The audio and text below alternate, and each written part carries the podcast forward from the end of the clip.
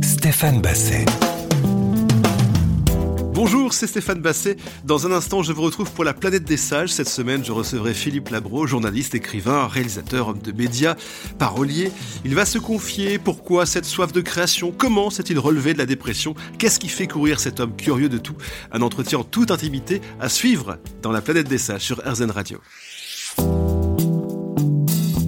La planète des sages, Stéphane Basset. C'est la planète des sages sur RZN Radio cette semaine. Philippe Labro est notre invité. Bonjour Philippe. Bonjour. Comment allez-vous? Très bien. Alors vous me disiez, après l'interview, je pars. Oui. C'est un peu l'histoire de, vo- de votre vie, de- les aventures. C'est trépidant tout ça. Oh là, c'est pas une aventure, hein, c'est un voyage de grand-père qui emmène avec sa femme, donc, les deux petits-enfants, nos deux petits-enfants, euh, pour un petit week-end à la campagne. Le programme s'appelle La planète des sages. Est-ce que vous êtes un sage? Oh, je ne sais pas. Qu'est-ce qu'un sage? C'est une grande question.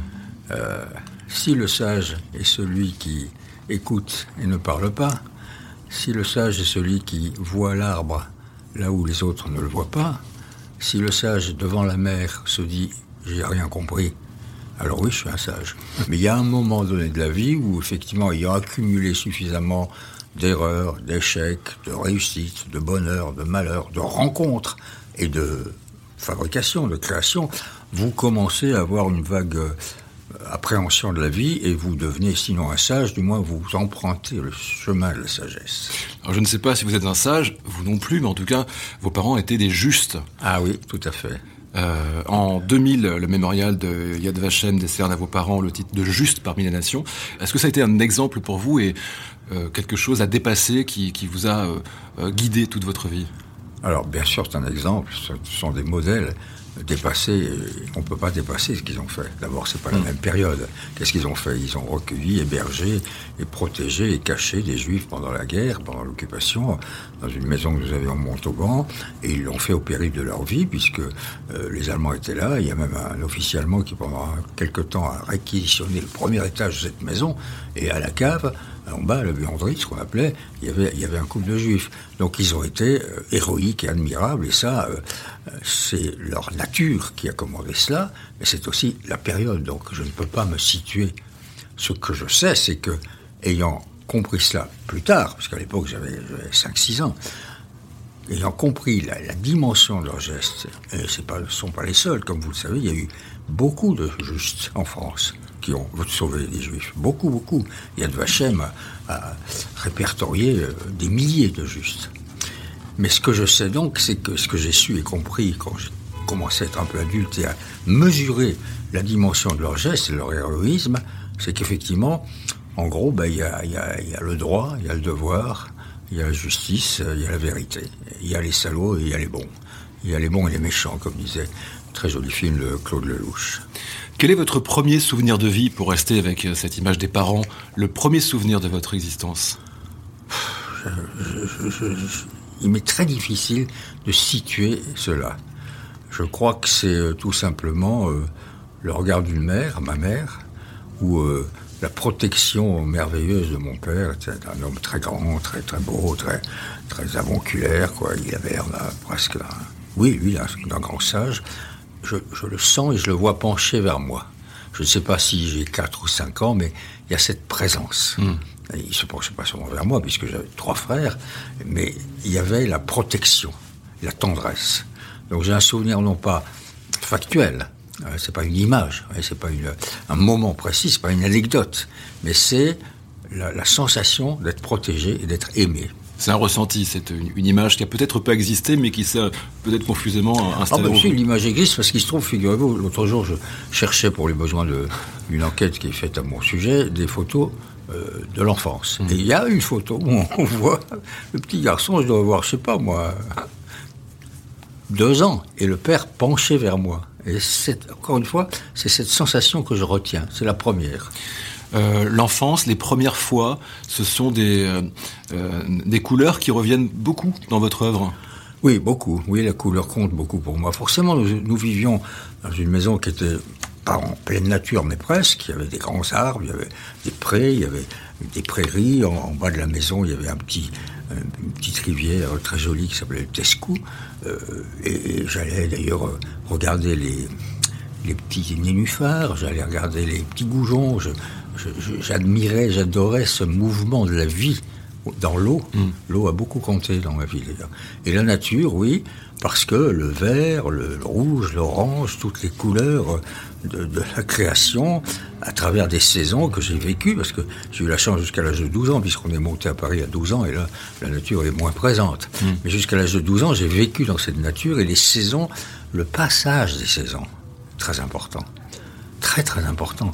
J'accorde une importance considérable à ça, le moment où la lumière baisse, c'est-à-dire novembre, le moment où elle revient, c'est le printemps, et le moment de l'explosion de la chaleur et de la joie et de la jouissance qui est l'été. Tout ça a compté, oui. Vous êtes sur RZN Radio. Dans un instant, on se retrouve avec Philippe Labro. À tout de suite. La planète des sages. Stéphane Basset. Vous écoutez RZN Radio cette semaine. J'ai le plaisir de recevoir Philippe Labro. Euh, alors, vous nous recevez dans votre bureau. Au loin, peut-être, entend-on le bruit de la ville? Oui, ah oui, ça oui. Euh, c'est une grande avenue. C'est sur des bureaux qui donnent sur une avenue dans le 16e arrondissement. Et effectivement, vous entendez euh, ce contre quoi certaines personnalités municipales se battent, c'est-à-dire vous entendez les voitures, vous entendez le bruit de la rue, oui. Le bruit de la rue, c'est important pour vous La musique de la ville. Ouais. J'aime les villes. J'aime J'aime aussi la nature, on, vient d'en parler. Mais j'aime les villes, j'aime les grandes villes, j'aime les métropoles, j'aime surtout les villes inconnues, parce que j'adore voyager, et ma curiosité m'amène toujours vers des endroits que je n'ai pas encore connus. Mais là, oui, le bruit de la ville, en permanence, enfin, il n'est pas, il pas très perturbant, me rappelle qu'on n'est pas seul, mm. qu'il y a des gens qui travaillent, qui aiment, euh, qui se battent, euh, qui découvrent, euh, qui se rencontrent. C'est ça, c'est ça le bruit de la ville c'est le bruit des rencontres, c'est le bruit de, l'échange. Les rencontres, l'échange, ce sont aussi les voyages, l'une de vos grandes passions. Il y a particulièrement un territoire que vous avez beaucoup exploré euh, et célébré, ce sont les États-Unis. Oui. Euh, le bac, vous le ratez en 1954, puis vous partez à Washington. Euh, ce sera vraiment le début d'une histoire d'amour avec les États-Unis. Est-ce que vous pouvez expliquer cela? Est-ce que c'est juste de la magie? Est-ce que ça vient de vies antérieures? Qu'est-ce qui explique qu'on aime plus un territoire, une culture qu'une autre? Non, à la base, il y a la curiosité. J'étais un enfant très curieux. Je voulais connaître le monde et le parcourir. Et il se trouve que pendant la guerre, justement, l'occupation, je suis tombé un jour dans une prairie sur une petite plaquette vide, bien sûr, un petit étui en papier de chewing-gum Wrigley's, chewing-gum américain. C'était au milieu d'une forêt à Montauban, dans les années 40, quelque chose d'extraordinairement exotique. Et ça m'a déjà donné l'envie de d'aller voir, de connaître le pays d'où vient, d'où venait cet objet. C'est incroyable comme un petit rien peut changer une existence. Ah oui, non, non, mais ça, a démarré ma curiosité, bon, qui a été évidemment additionnée par mes lectures. Mes premières lectures, c'est Jack London, c'est James Fenimore Cooper, le grand écrivain de la prairie et des Indiens. Euh, donc les feuilletons américains ont fait que quand les Américains ont libéré la France, et que j'ai vu les premiers films américains en noir et blanc sur le grand écran du cinéma municipal à Montauban, j'étais encore plus passionné et aiguisé aux aguets et alerté par cette civilisation que je voulais connaître. Euh, on a tiré sur le président, c'est un de vos ouvrages sur, sur Kennedy.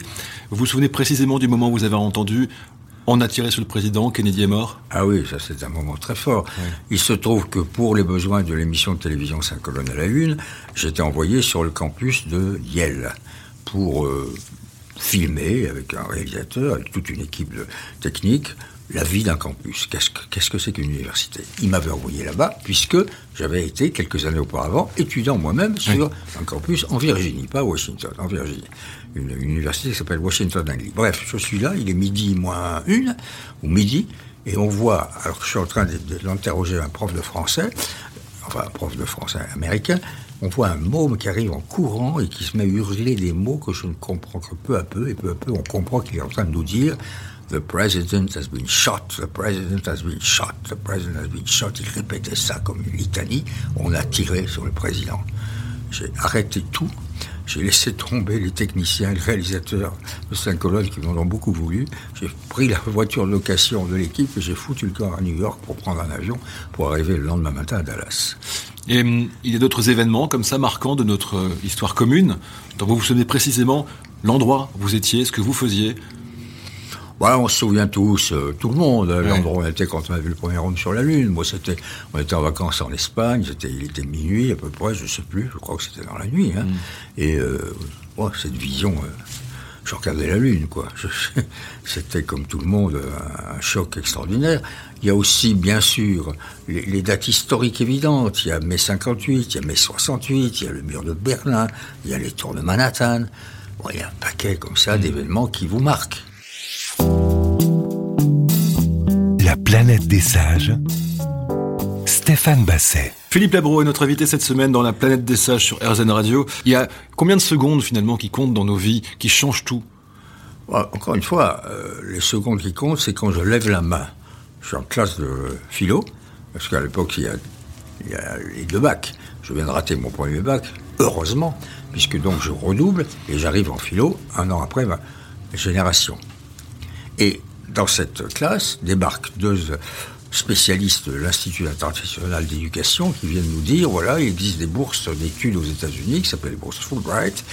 Usuellement, elles sont uniquement réservées, leur candidature bien sûr, parce qu'il faut les obtenir, aux étudiants qui sont déjà en fac, hmm. mais il en reste quelques-unes qu'on propose à des lycéens. Je lève la main tout de suite. Voilà, ça, cette seconde-là, elle compte, parce que je voulais y aller. Hmm. Et ça change tout pour vous? Ben, Ça a tout changé, parce que passer deux ans, entre 18 et 20 ans, aux États-Unis, milieu des années 50, sans parler un mot de français pendant mm. deux ans, en s'imprégnant de la culture américaine, son histoire, sa littérature, euh, tout, ont fait que ça a évidemment modifié et influencé sur tout mon comportement. Mes choix professionnels, j'avais déjà choisi d'être journaliste, et aussi presque mes choix littéraires, euh, cinématographiques. Alors vous êtes multitalent, évidemment, journaliste, écrivain, réalisateur, homme de médias, parolier, on va en parler. Comment expliquer quand on a cette soif de, de, créer, de créer, quel que soit le support, créer, créer, créer, c'est vivre? Oui, créer parce que s'exprimer. Hmm. Et s'exprimer pourquoi? Parce que c'est en vous. Moi, je sais que dès l'âge de 6 ans, on était donc euh, quatre garçons dans la famille, plus quelques copains. Il y a encore des photos où on est tous en rond, et au milieu du rond, il y a Philippe, le petit Philippe, qui est plus jeune que les autres d'ailleurs, et c'est lui qui raconte une histoire. Donc j'avais le don, l'envie, le talent, la, nécessité, le besoin de m'exprimer et d'être sans doute reconnu, parce que je suis le troisième d'une fratrie de quatre, et donc tout mon problème, c'est d'accéder à l'aîné, au frère mmh. aîné. Et pour accéder au frère aîné, j'en fais beaucoup plus que les autres. Je veux l'épater, je veux qu'il m'admire, je veux être son égal. Donc ça joue aussi beaucoup. Et puis comme tous les enfants, donc, je crois qu'on m'aime moins alors qu'ils m'adoraient les parents. Et pour être aimé, je m'exprime. Donc c'est, je crois qu'il y a très nécessairement, on ne fait pas la psychanalyse, mais tout de même un besoin de reconnaissance, mais qui est euh, auquel il faut ajouter la curiosité et le goût, le, goût des mots, hmm. hein, parce que tout part par les mots. Hein. Vous avez parlé de cinéma, de roman, de littérature, de paroles, de chansons et tout. Tout part d'un mot, tout part d'une formule, tout part de la chose écrite. Et j'ai adoré, très jeune, écrire. Alors votre amour des mots, euh, euh, bah, on, le connaît, mais ce qui, ce qui est intéressant, c'est que quand on est journaliste, on, relate les faits avec des mots, certes, mais quand on fait euh, des chansons, des romans, on invente un monde qui n'existe pas. Bien sûr. Les, mots sont, le, sont la bah, le, moyen de locomotion, mais... Oui, c'est l'imagination. Hmm. Vous savez, Aragon a eu une formule extraordinaire pour parler des romans. J'en ai écrit quand même à peu près une vingtaine. 25, hein. je crois. 25. Il n'y a pas que des romans. Dans les 25, il y a quelques livres de témoignages. Bon. Mais en gros, j'ai fait tout un, un, circuit, euh, si j'ose dire, d'apprentissage qui démarre avec euh, le petit garçon qui s'achève avec un début à Paris.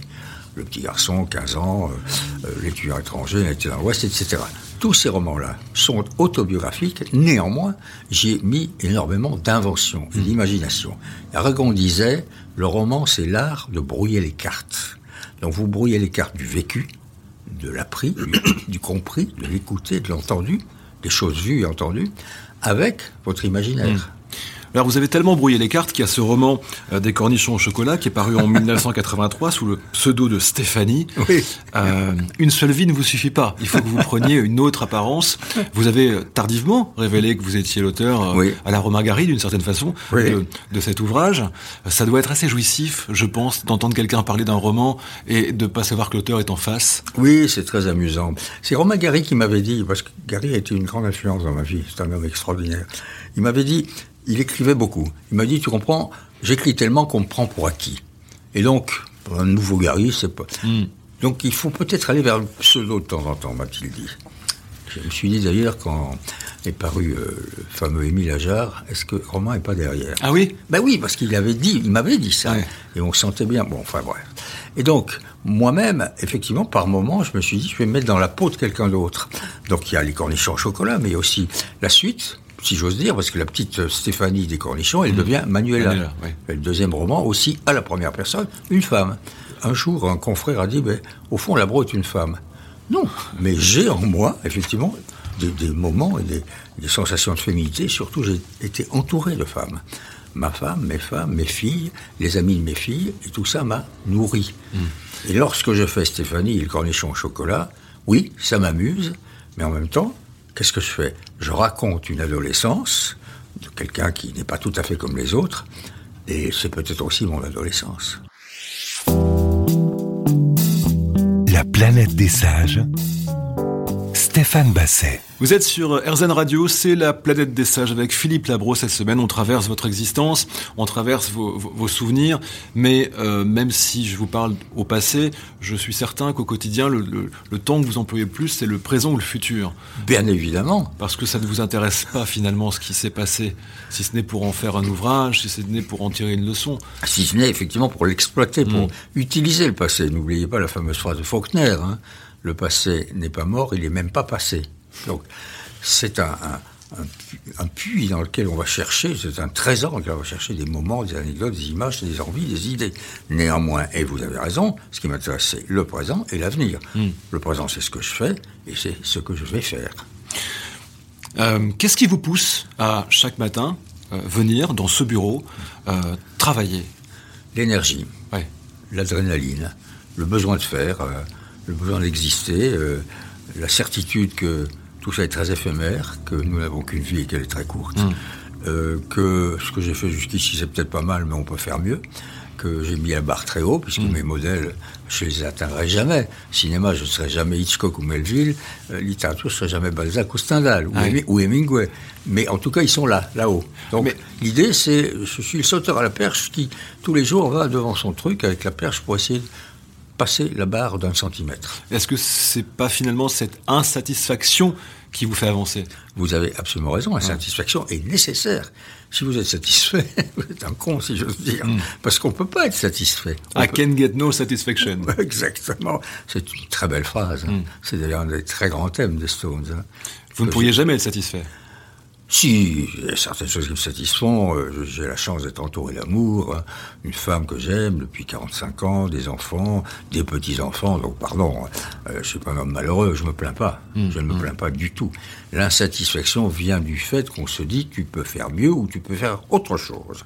En tout cas, il faut que tu avances. En 1996, vous publiez La Traversée. C'est un roman inspiré par votre expérience de mort imminente. Nous sommes dans la planète des sages. On aime bien aborder des, sujets qui nous échappent un peu. Euh, ça, c'est totalement... Euh, enfin, c'est rarissime, en tout cas. Alors, je vous ai vu en parler. Euh, c'était un instant furtif de quelque chose qui n'appartient pas à la vie normale que vous avez vécu. Vous pouvez nous, raconter? Bah oui, j'étais en coma artificiel parce qu'ils cherchaient à savoir pourquoi et comment mes poumons foutaient le camp. Euh, ils n'ont pas trouvé très vite. Et donc, pour me tenir euh, en vie. Il m'avait mis euh, sous morphine, sous produit, qui faisait que régulièrement, je, rentrais dans le coma artificiel. Et quand vous êtes dans le coma artificiel, ben, vous avez des hallucinations, puisque vous êtes euh, nourri de toutes sortes de produits, morphine et autres, qui font que vos neurones commencent à un peu trébucher, à se bousculer. Et là arrivent des, des hallucinations, des cauchemars atroces, mais en même temps, à un moment donné de cette traversée, ça a duré dix jours dix nuits, euh, quelque chose s'est passé qui a fait que j'ai eu la sensation de sortir de mon corps et d'aller dans une sorte de tunnel. Les gens appellent ça une expérience de mort approchée, EMA, hmm. qui est le contraire de AME, c'est-à-dire l'âme. En anglais, ils appellent ça Near Death Experience.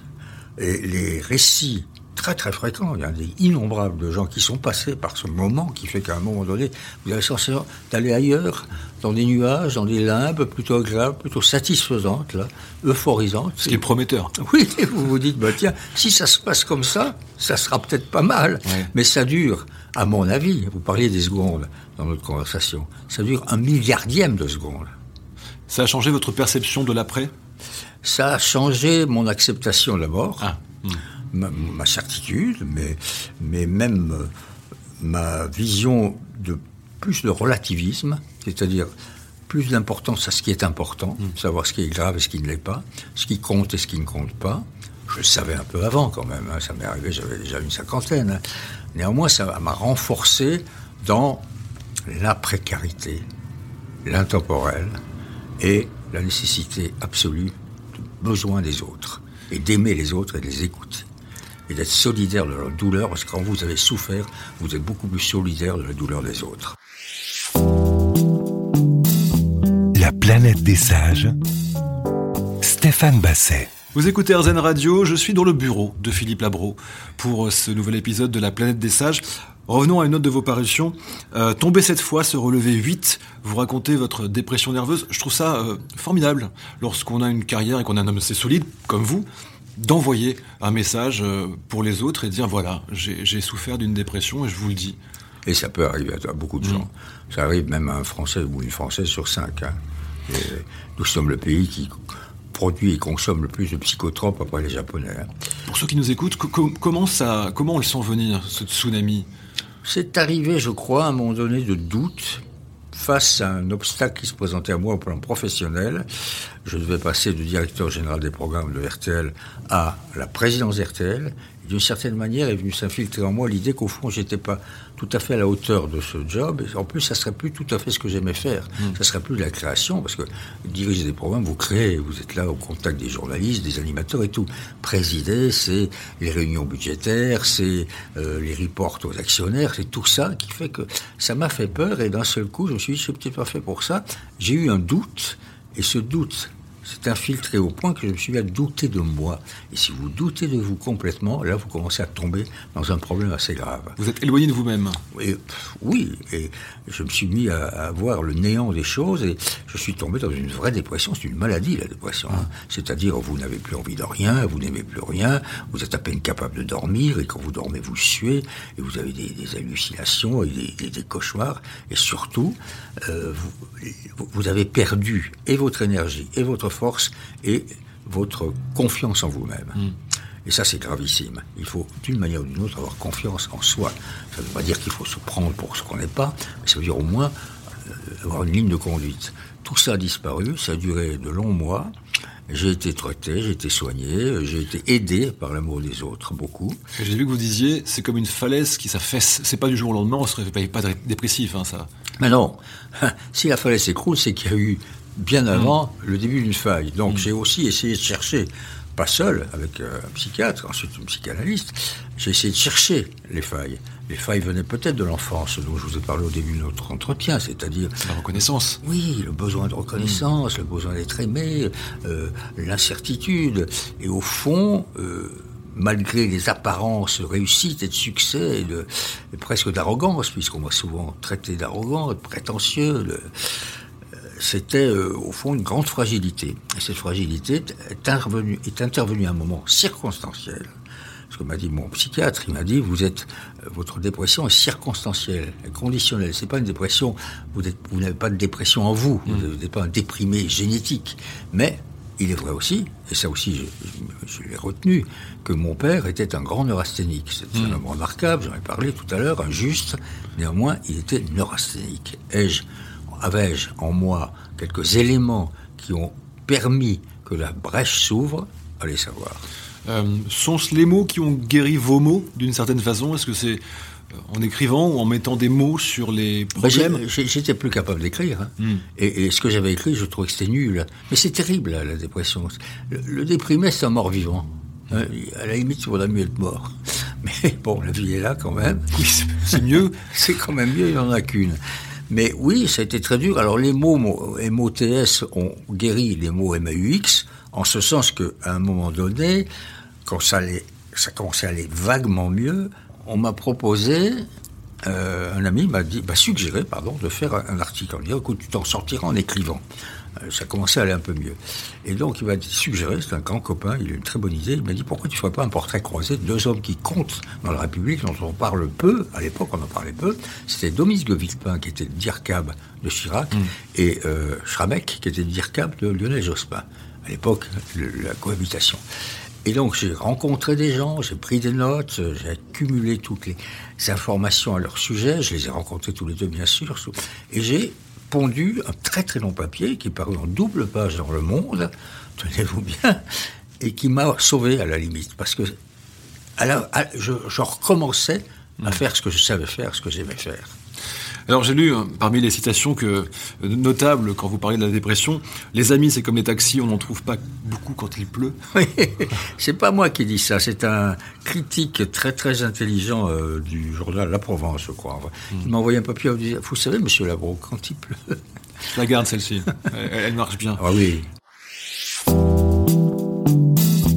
La planète des sages Stéphane Basset. Vous êtes sur RZN Radio, Philippe Labro est notre invité cette semaine pour parler avec nous, c'est la planète des sages bien sûr. Parlez-moi des cinq valeurs fondamentales de Churchill, parce que j'ai l'impression que c'est une espèce de ligne de conduite pour vous. Oui, formidable. J'ai beaucoup d'admiration, comme tout le monde, pour Churchill, mais ce que j'aime, c'est l'homme et les valeurs qu'il a essayé d'imposer aux gens en leur donnant un conseil. Il y en a cinq. Il faut d'abord viser plus haut. Quoi qu'il arrive, viser plus haut. Hmm. Deuxièmement, rien ne remplace le travail. C'est vrai. Troisièmement, ne jamais céder à la déception. Quatrièmement, négliger la méchanceté. Et cinquièmement, privilégier la joie. C'est ce que vous faites au quotidien. J'écoutais vos cinq. Non, mais en regardant votre parcours et ce qu'on se dit depuis tout à l'heure, euh, le, premier commandement, ce serait presque l'insatisfaction dont on parlait tout à l'heure. Viser plus haut, mmh. oui. Le deuxième, c'est rien ne remplace le travail. Ah bah ça, oui. J'aime beaucoup travailler. Le troisième, ne jamais céder à la déception. Oui, parce que quand j'ai cédé à la déception, je suis tombé dans la, dépression. Dans la dépression, d'ailleurs, ça rime. Et puis négliger euh, la méchanceté, bien évidemment. Hein. La mm. méchanceté n'est pas mon fort, comme disait Paul Valéry. Et puis privilégier la joie, mais la joie, ça veut dire privilégier le sourire, mm. une chanson. Moi, je ne peux pas passer une journée sans musique, sans chanson, sans rire. Vous avez toujours une chanson dans la tête? Ah oui. Ah j'ai toujours la musique dans la tête. Là, en ce moment, voyez-vous, j'ai euh, la formidable chanson de Alain Souchon, le Bagdad de Landby, mm. que j'adore. Tu la voyais pas comme ça, ta vie? S'il y avait un sixième commandement euh, que, vous pourriez ajouter, ce serait lequel pour vous? Euh, Il faut faire des enfants. Ah, bah, j'en ai pas, je vais suivre votre conseil. Oui, suivez-le. Pourquoi particulièrement? Ça vous apporte euh, d'abord un renouveau de la vie, l'observation permanente de la création. Quand vous voyez un bébé qui devient petit à petit un petit, petit enfant, puis ensuite un adolescent, ensuite un adulte, c'est merveilleux. Mmh, mmh. Ça vous permet de pas vieillir à la limite. Et puis, c'est encore une fois, ce sont les autres. C'est la vie. Faire des enfants, c'est prolonger la vie, c'est mmh. aimer la vie. Vous êtes trouvé aujourd'hui, vous êtes un homme euh, entier. J'ai vu une phrase aussi que vous citiez, je crois que c'était de, Malraux, l'intelligence, c'est la destruction de la comédie. Alors c'est une phrase géniale de Malraux, il disait, l'intelligence, c'est trois choses, c'est l'esprit de synthèse, hmm. le jugement hypothétique et la destruction de la comédie. Et c'est évidemment le plus important. Et le plus difficile peut-être? Bien sûr. Hmm. Sommes-nous des comédiens? Jouons-nous la comédie? Sommes-nous vraiment totalement et souvent et franchement sincères nous-mêmes? Détruire, effectivement. détruire la comédie, ça veut dire détruire l'ego. Oui. Comment ça se travaille, ça? Est-ce qu'on se débarrasse? Plus, plus on vieillit, plus on se débarrasse de, de tout ce qui nous encombre? Ben, ça se travaille en y réfléchissant, mm. euh, en regardant derrière soi, en faisant le bilan, en faisant le point. Ça se travaille en lisant beaucoup aussi, hein, en, allant chercher la sagesse des autres. Je pense que le, le seul critère de jugement dans la vie, c'est l'expérience. Alors il y a le jugement, oui, la lecture, on peut rester enfermé dans sa chambre toute une vie et devenir très sage, pascalien si j'ose dire. Mais vivre sa vie, rencontrer les autres, échouer, réussir, rebondir, apprendre. C'est une autre phrase, j'adore les citations, de Marguerite Yourcenar qui dit Quoi qu'il arrive, j'apprends, à tous les coups, je gagne. Hmm. Alors l'autre fois, enfin, je vous ai déjà rencontré pour un documentaire sur Serge Gainsbourg auquel vous avez participé et je vous en remercie. Et je me souviens vous avoir euh, livré une phrase que Jean-Claude Carrière m'avait euh, m'avait euh, soufflé qui disait quand tu fais une chose, fais-en une autre, et vous l'aviez noté. Oui, bien sûr. Bah, Carrière était génial. Moi, j'ai hmm. une grande admiration pour Jean-Claude Carrière. D'ailleurs, quand il a disparu, les gens pris la conscience et la mesure de ce qu'il avait fait, ce qu'il avait écrit. Non seulement les bouquins, les récits, les essais et tout, mais aussi son travail avec Lucie Buñuel. Mm, mm. Et puis sa connaissance de tout et tout le monde. Peut-être un homme encyclopédique carrière. Hein. Mais il avait raison. Quand, Bien sûr. Quand on fait une chose, enfin, quand tu fais une chose, faisant une autre, ça Oui. marche. Bah, Quand tu fais une chose, fais-la bien, mais fais-en une autre. Vous avez aussi écrit des chansons pour une femme, Jane, Jane Birkin. Je crois qu'il y a une photo de Gainsbourg par ici quand il brûle le billet. Vous l'avez sorti Ah non, elle est là-haut. Oui, oui, bien sûr, elle est là. Oui. Euh, Gainsbourg est un, était un homme avec qui j'ai une amitié pas très longue, mais extraordinaire, et qui m'a un jour, un soir, dit écoute, voilà, j'ai pas de temps, je prépare mon film, j'ai besoin de faire un album pour Jane, voilà, tu vas écrire les chansons. Je lui dis écoute, Serge, écoute, tu es le plus grand parolier de ta génération, c'est pas moi qui vais écrire à ta place. Si, si, si, si, je te donne des titres. Il m'a donné une dizaine de titres, et il est vrai qu'à partir du titre, un titre, c'est un concept. Et à partir du titre, l'idée arrive. Et donc, je me suis mis à écrire pour Jane une dizaine de chansons. Vous êtes sur RZN Radio. Dans un instant, on se retrouve avec Philippe Labro. À tout de suite. La planète des sages. Stéphane Basset. Philippe Labro est notre invité. On va terminer cette euh, nouvelle euh, planète des sages avec ce qu'on appelle les questions sages. J'ai 200 questions, mais je ne vais pas toutes vous les poser. Un, un chiffre, au hasard ou pas, entre 1 et 200 7. Le 7 pour une raison particulière? Tomber sept fois, se relever 8. Exactement. Quelque chose que vous avez appris cette semaine? Oh, j'ai appris beaucoup, en particulier une inondation qui a détruit en partie Assouan, où je venais faire une visite touristique avec mes petits-enfants. Huit jours après notre passage, il y a eu une espèce de comme un tsunami dans le Nil qui a fait que sont sortis des, des montagnes et, et des temples des milliers de scorpions. J'ai donc appris qu'il y avait des scorpions cachés dans le sol et qu'il a suffi que l'eau dévaste un peu tout pour qu'ils sortent. Et ça, c'est extraordinaire. Parce que ce que j'ai appris, c'est que j'ai imaginé l'endroit où nous venions de passer des vacances avec nos petits-enfants, huit jours avant, et je me suis dit, cet endroit qui avait été magique et merveilleux, qu'est-ce qui se passait? Où ils étaient, les scorpions? Mon petit-fils, à qui j'en ai parlé, m'a dit, est-ce qu'il prenait l'ascenseur? C'est mignon, c'est poétique. Oui. Un nouveau numéro? Bah, disons quatre. 4. Qu'est-ce qui vous demande le plus d'énergie? Réfréner mon impatience. Ah, ça c'est le travail d'une vie, hein Oui. Ouais. oui, ça prend du temps. Oui, je pense que c'est... Pardon, mais je pense que c'est une cause perdue, ou pas loin. Pas forcément, non. Mais tout est compliqué et tout est simple. Il faut savoir évacuer, encore une fois, le superficiel, euh, l'apparence, l'image, l'imposture, euh, l'hypocrisie et le mensonge, et essayer d'atteindre un semblant d'honnêteté et de vérité. Un tout dernier numéro 1963. 63 alors Oui, D'accord. 63. Pourquoi? Bah, c'est l'année euh, où Kennedy, Kennedy. se fait flinguer à Dallas. C'est une année clé et ce sont les 60s. Le numéro que je dev- devrais vous donner, c'est 60. Parce Mm. que les années 60, les 60s, comme on dit aujourd'hui, ça a été une décennie extraordinaire. Ah bah j'aurais bien aimé les connaître forcément. Quand ça va de, Ça de passe Woodstock euh, Oui. à mai 68 en passant par... euh, par Martin Luther King, Oui, c'est merveilleux. euh, par Robert Kennedy, par le Vietnam, par les hippies, par euh, Hare, par euh, euh, 2000 ans Odyssée de l'espace. C'est extraordinaire. Si vous pouviez vous, vous téléporter dans une époque, ce serait celle-ci pour la Oui, revivre. Ouais, oui, oui, ouais. Ah oui, oui, oui. Je pense que ce sont les. C'est, c'est une décennie qui a été la, une des plus riches, des plus foisonnantes, et c'est le grand tournant aussi parce que dans les années 60, il y a 68. Oui.